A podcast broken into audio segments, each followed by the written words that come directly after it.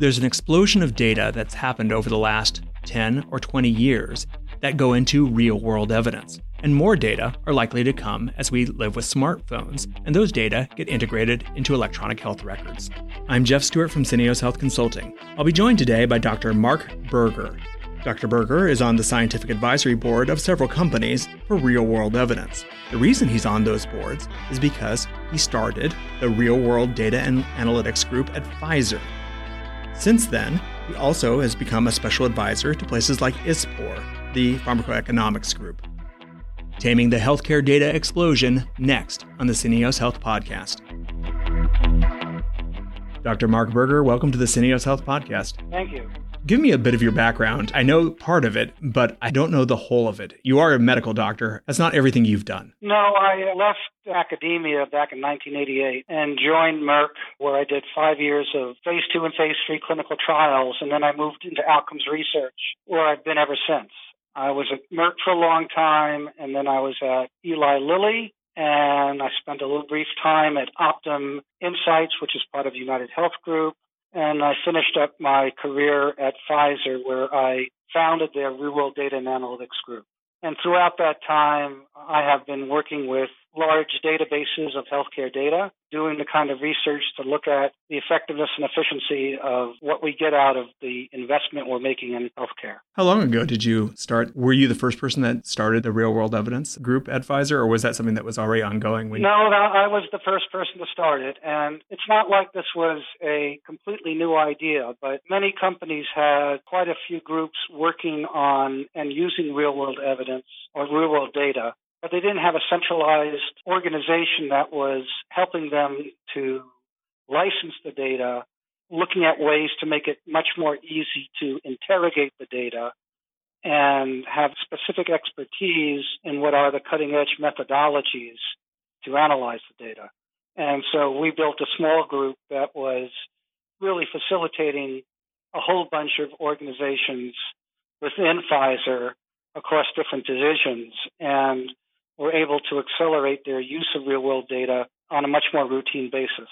Was your experience at Optum what really led you into that? I'm saying that because, as somebody who works with insurance companies and helping negotiations with insurance companies over price and rebate for pharma companies, what I do know is that when we make a value proposition deck, something that explains why we might want the insurance company or the insurance company might want to have a product on formulary, we often use Optum data because it's one of the best data sources that might be out there in terms of the full electronic medical records of the patient so you can track them. They take the drug. This is what happens. Is it just a lucky coincidence that you worked at Optum, or was that what led you into being able to take that role at Pfizer? No, I, I just think it was a lucky coincidence. When I left Lilly, I was invited to join Optum as a senior scientist, and I had used Optum data for years as well. And I just thought it was a great opportunity to look under the hood. I was on the consulting side of the United Health Group, which is Optum, and saw how they were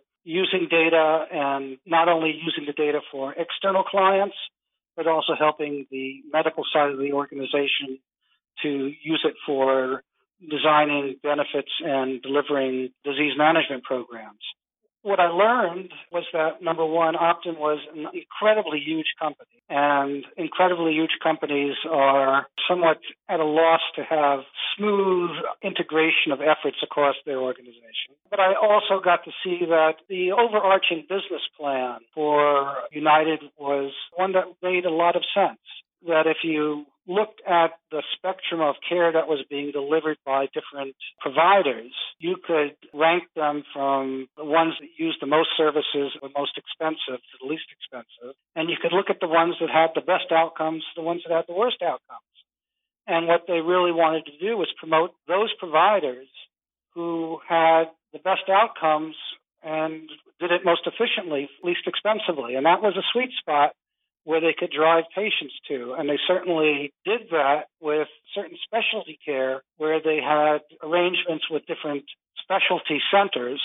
An example would be something like Memorial Sloan Kettering, the cancer in New York, where they recognized that they had better outcomes there and able to negotiate contracts to make sure that they were getting it for a good price they could send patients there with the hope that they would get better outcomes for less cost. Did you worry about basically adverse selection with these physicians? What I mean by that is if you look at lawyers and you look at how many times they win cases, some lawyers win a lot of cases. Other lawyers, even famous ones like Clarence Darrow, lost a lot of cases. But that's because he took hard cases, including the Scopes Monkey trial. He lost that case. Absolutely. I was making this a simple analysis. But clearly, you have to adjust for case mix, and we understand that. Still, you can get a fairly good sense of the heterogeneity in outcomes and the heterogeneity in costs that you were looking at. And it wasn't used as a precise measure, but it did give you some guidance to think about and look at where you think you had providers who were doing it the best way. Yeah, and setting aside the odd cases that I might mention as that one, now it's like sabermetrics or something like that, where you're using statistics in baseball and making better decisions. It's Moneyball, frankly, in a real way for Optum in this case. And I'm guessing you brought that same skill set or same sensibility in some ways to Pfizer. Well, Pfizer was a new challenge for me because throughout my career, I'd mostly been involved with doing publishable research. And what had changed over time was that the quantity and quality of data had exploded. For most of the time, all you had was claims data. Then you had EMR or EHR data. That's electronic medical records. Electronic health records. Yeah. And that got substantially better over time. And then you started to get lab data, and then you got other kinds of data whether it be socioeconomic data or healthcare purchasing behavior data, all different kinds of data. And there were two challenges. One challenge was how do you look across these different data sets if you couldn't integrate them? And could you integrate these data sets? And then the second question is how do you not get lost in this explosion mountain of data? And how do you begin to ask simple questions on a very rapid basis that allows you to, over time, formulate better questions? And how can you do that in a way that is understandable to your end users who want to make decisions off of the insights you get out of the data? The big thing that I did at Pfizer was to not only create my third data mart, I created one at Merck, I created one at Lilly. Obviously, Optum had one, but I created a data mart at Pfizer and created a governance around that and put APIs on top of that that allowed very rapid queries to be made into the data and across data sets. Can I just pause you there? Data mart? That's not a term I've heard. What is a data mart? So it's a very old term because it shows how old I am. They might call it a data lake now. A data warehouse is where everything is put into the same format. A data mart is a location where everything could be in its own format but it's all accessible through the same portal. Got it. And then you said APIs, like active pharmaceutical ingredients, or no, it... no, application program interface. Oh, I'm so glad I asked. These are ways that you can interrogate the data without having to write code. Through a long time, most of the places I worked at, we used SAS to write programs to interrogate the data. And that required a special skill set. Either you had data analysts or statisticians who would be doing that programming to analyze the data.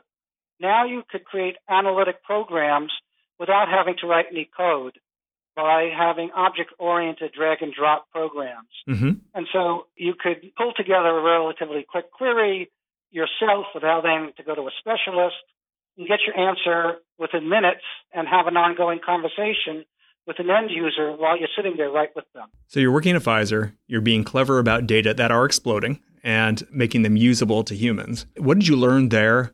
And what did you take from that as you're thinking about real world evidence and real world evidence in the future? The biggest challenge is, is that although there are lots of data sets that one can access, it costs a lot of money to access them. We've noticed. And big companies like Pfizer even they have trouble and think three times do you need to buy access to this data set?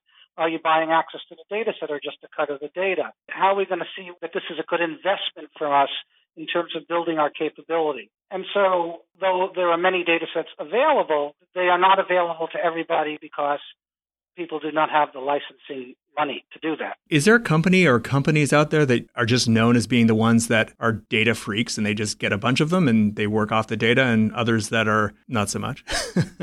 Absolutely. It's all over the spectrum. Some companies have built, after we started our real world center at Pfizer, a number of other companies also started their own real world data centers in their companies. And some companies went so far as saying, I know I see a data set that I want to have direct access to, and I'll buy it. So Roche bought Flatiron for a lot of money because they made the judgment that Flatiron had the richest, deepest, best curated oncology data that was available at the time, and they knew that was important to the future of their company. Having said that, as I look to the future, there are changes on the horizon, and that is you have to ask the question who really owns this data?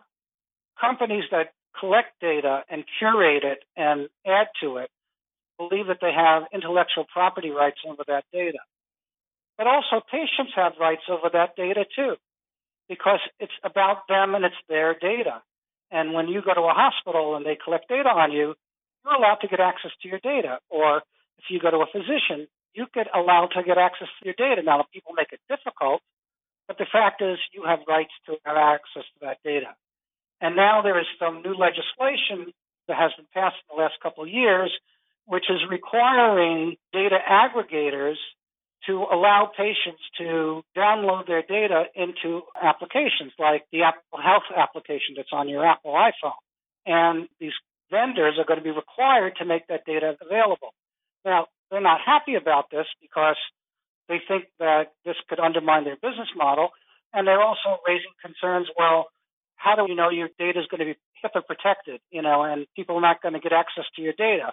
But the fact is, more and more people are going to demand access to their data, and instead of having to go to large data vendors, you may be able to go directly to patients and aggregate their data together to get data sets on a much less expensive basis.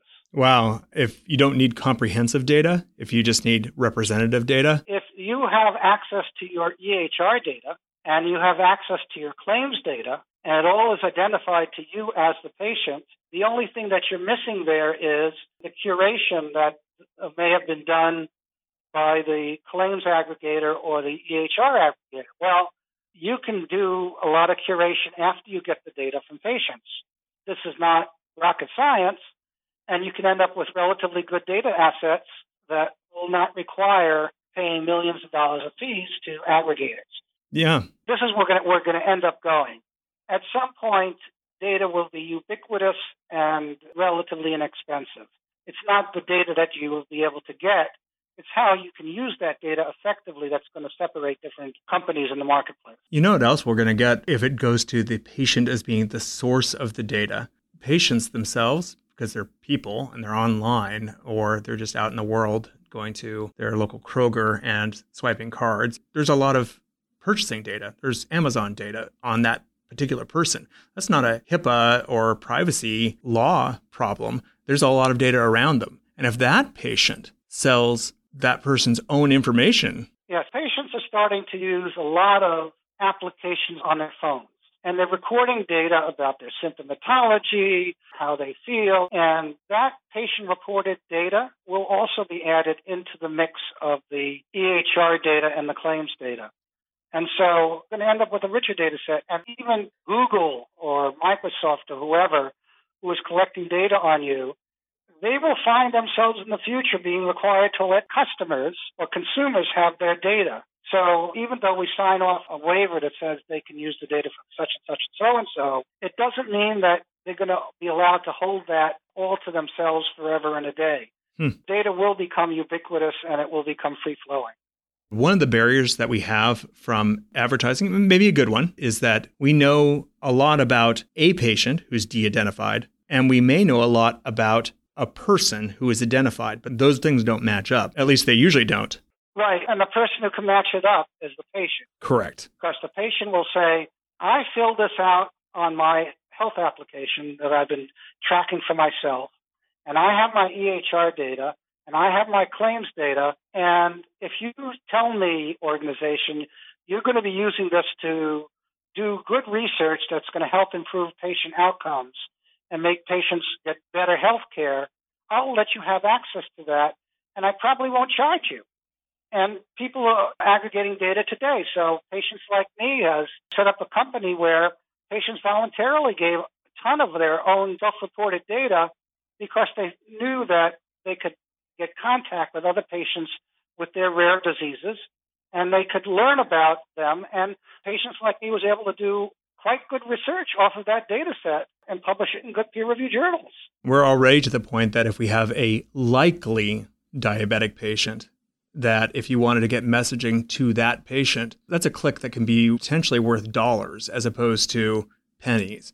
If it's not just a likely patient, but we know because the patient told us, then that seems extraordinarily valuable. The hidden part of all of this is that all of this data is going to be out there, and much of what you send out there can become known by other actors who don't want to have access to your data. We have the illusion of privacy and we have the illusion of security, but I've notices over the last six years saying that my private data was hacked from my bank. My private data was hacked from the federal government. That's financial data, which I actually care more about because I don't care if anybody knows my medical history. I just don't want them to drain my bank account out. Sure.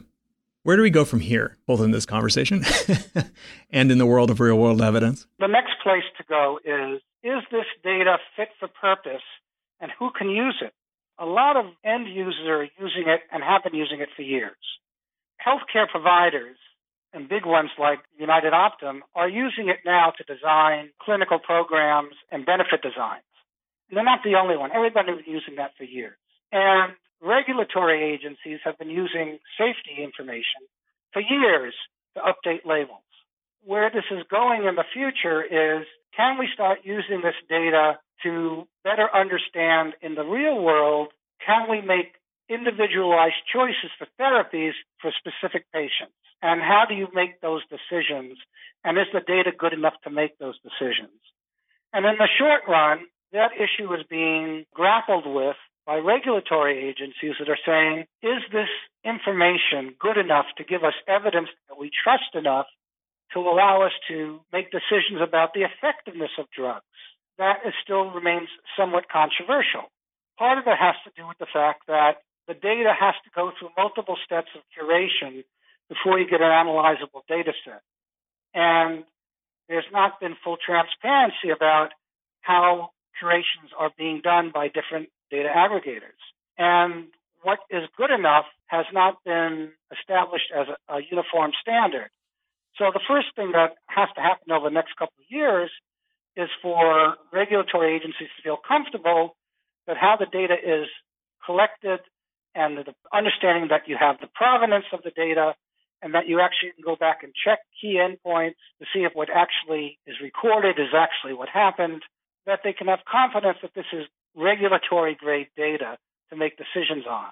And then the second step after that is once you're convinced your data is of good enough quality, then you need to say, what kind of questions can we ask and reliably answer? I certainly can answer a question that says, what were the patterns of treatment of a disease? And I certainly can answer, what are the outcomes I got with different treatments? But is the data robust enough to allow me to compare treatment A to treatment B? Here, there is a lot of work that's being done, but the differences in the effectiveness between different treatments are relatively small differences. And so we need to up our game from a methodologic standpoint so that we know that when we see a difference, that it's a real difference.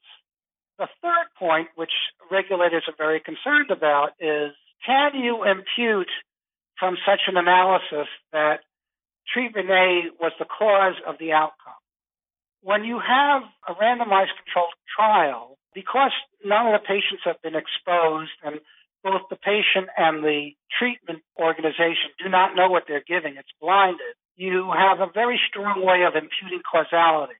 Nobody knew what they got. They were randomized to it, so we've taken care of confounding factors, and we get an outcome, and we're pretty sure that that outcome can be causally related to the fact that they got a treatment. And the outcome, you predicted in advance. It wasn't as though you just looked and saw what happened and said, ah, well, I have this outcome, therefore these correlate. Like if I gave a person a multiple myeloma drug and found out they ate more Twix bars, if I looked at enough data, I might find something like that, but it probably doesn't mean that multiple myeloma treatment makes people hanker for Twix. Absolutely correct. So where we need to move to with the analysis of this real world data is to put it on a similar footing to randomized controlled clinical trials. Exploring data is always useful because it generates new hypotheses. But exploring data and coming up with new hypotheses is not the same as having evidence that you want to recommend that people act upon, whether it be a regulator, an HTA authority, or an individual provider. If you want to act on that data, we have to put the process of doing this kind of research on a similar footing to randomized controlled clinical trials. You need to say, I'm declaring, here's my hypothesis. I've told you in a protocol how I'm going to pursue that hypothesis. I've shown you my analytic plan about how I'm going to do it, and I'll register that on a public site so that you know this is what I did before I did it. And then they can do that analysis, and if they get the answer that they expected, you have greater confidence that you've dealt with potential confounding that can occur or that people who are cherry picking the results, like the Twix example you talked about, which just can randomly happen. So we need to do that. And then we also need to come to an agreement about what is considered to be robust analytics to make sure that you've accounted for any and all confounding that you are aware of. You won't be able to deal with unknown confounding, but you should be able to show that you've dealt with all possible known confounders and have adjusted for it in your analytics. Well, I think that provides us a path forward. And now I have a hankering for a Twix bar, so I, I think I might go get one. Cool. Marc Berger, thanks so much for joining us on the Syneos Health podcast. All right, take care. That's all for today's episode of the Syneos Health podcast. I'm your host, Jeff Stewart from Syneos Health Consulting. If you want to talk through a hard decision you're making at your life sciences company, you may email me at podcast at syneoshealth.com. If you like what you hear, please rate and review us on Stitcher, Apple Podcasts, or wherever you get your podcasts. For access to more future focused, actionable life sciences insights, visit the Syneos Health Insights Hub at insightshub.health. Syneos Health shortening the distance from lab to life.